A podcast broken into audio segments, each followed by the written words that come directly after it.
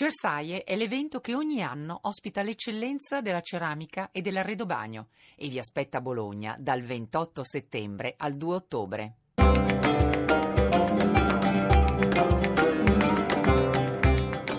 Dialogo con l'Islam.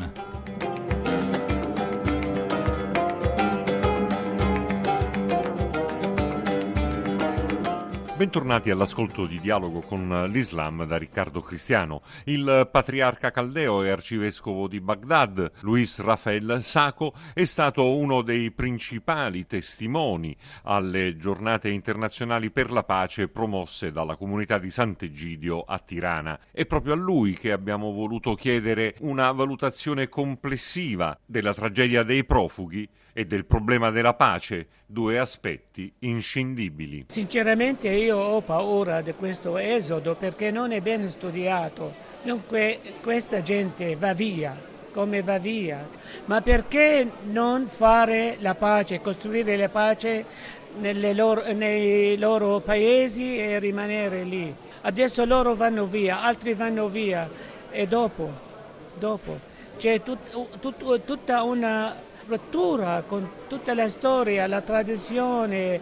Questa soluzione è, è una soluzione provvisoria. Dopo, perché la comunità internazionale non fa qualcosa per una, diciamo, soluzione politica per costruire la pace in questi paesi?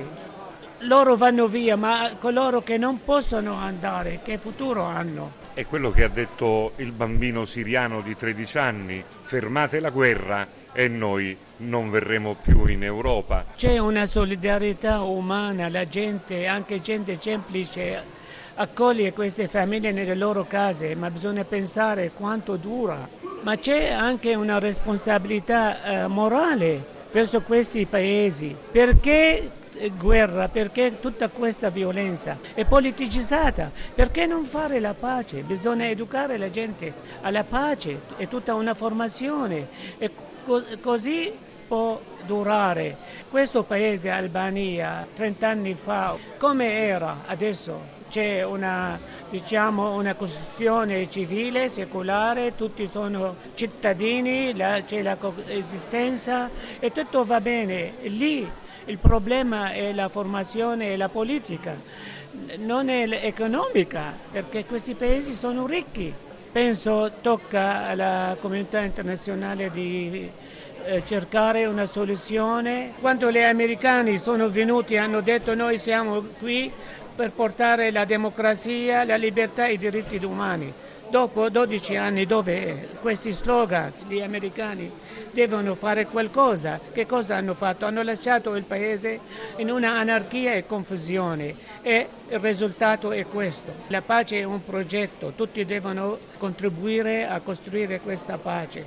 Non c'è altra soluzione, perché anche questa gente quando va lì in Germania, in Francia, che cosa farà? Che idea di Europa si faranno questi profughi? Secondo lei come ci vivete oggi in Medio Oriente a noi europei? No, è gentile, è, un, diciamo, è generoso, ma penso bisogna cercare soluzioni stabili. Questa gente ha case, ha lavori, hanno scuole, i bambini, tutto il futuro è, è diciamo, fermato, no? è, è un buio. Noi abbiamo la stessa esperienza in Iraq, quando questa gente di, della piana, di Mosul, piana di Ninive, centoventimila sono venuti, abbiamo aperto tutto, le chiese, le scuole, i monasteri. Dopo un anno loro vi, eh, vivono nell'angoscia e sono molto preoccupati del futuro, vogliono una soluzione.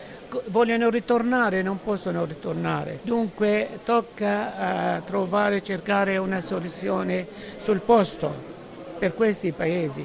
ISIS, se l'Occidente o gli eh, Stati Uniti vogliono sconfiggere ISIS in una settimana, neanche una settimana. Sono jihadisti dunque, eh, la metà è straniera. Possono collaborare con il governo sia in Iraq, governo centrale o curdo, per eh, cacciare via ISIS e la gente sarà contenta.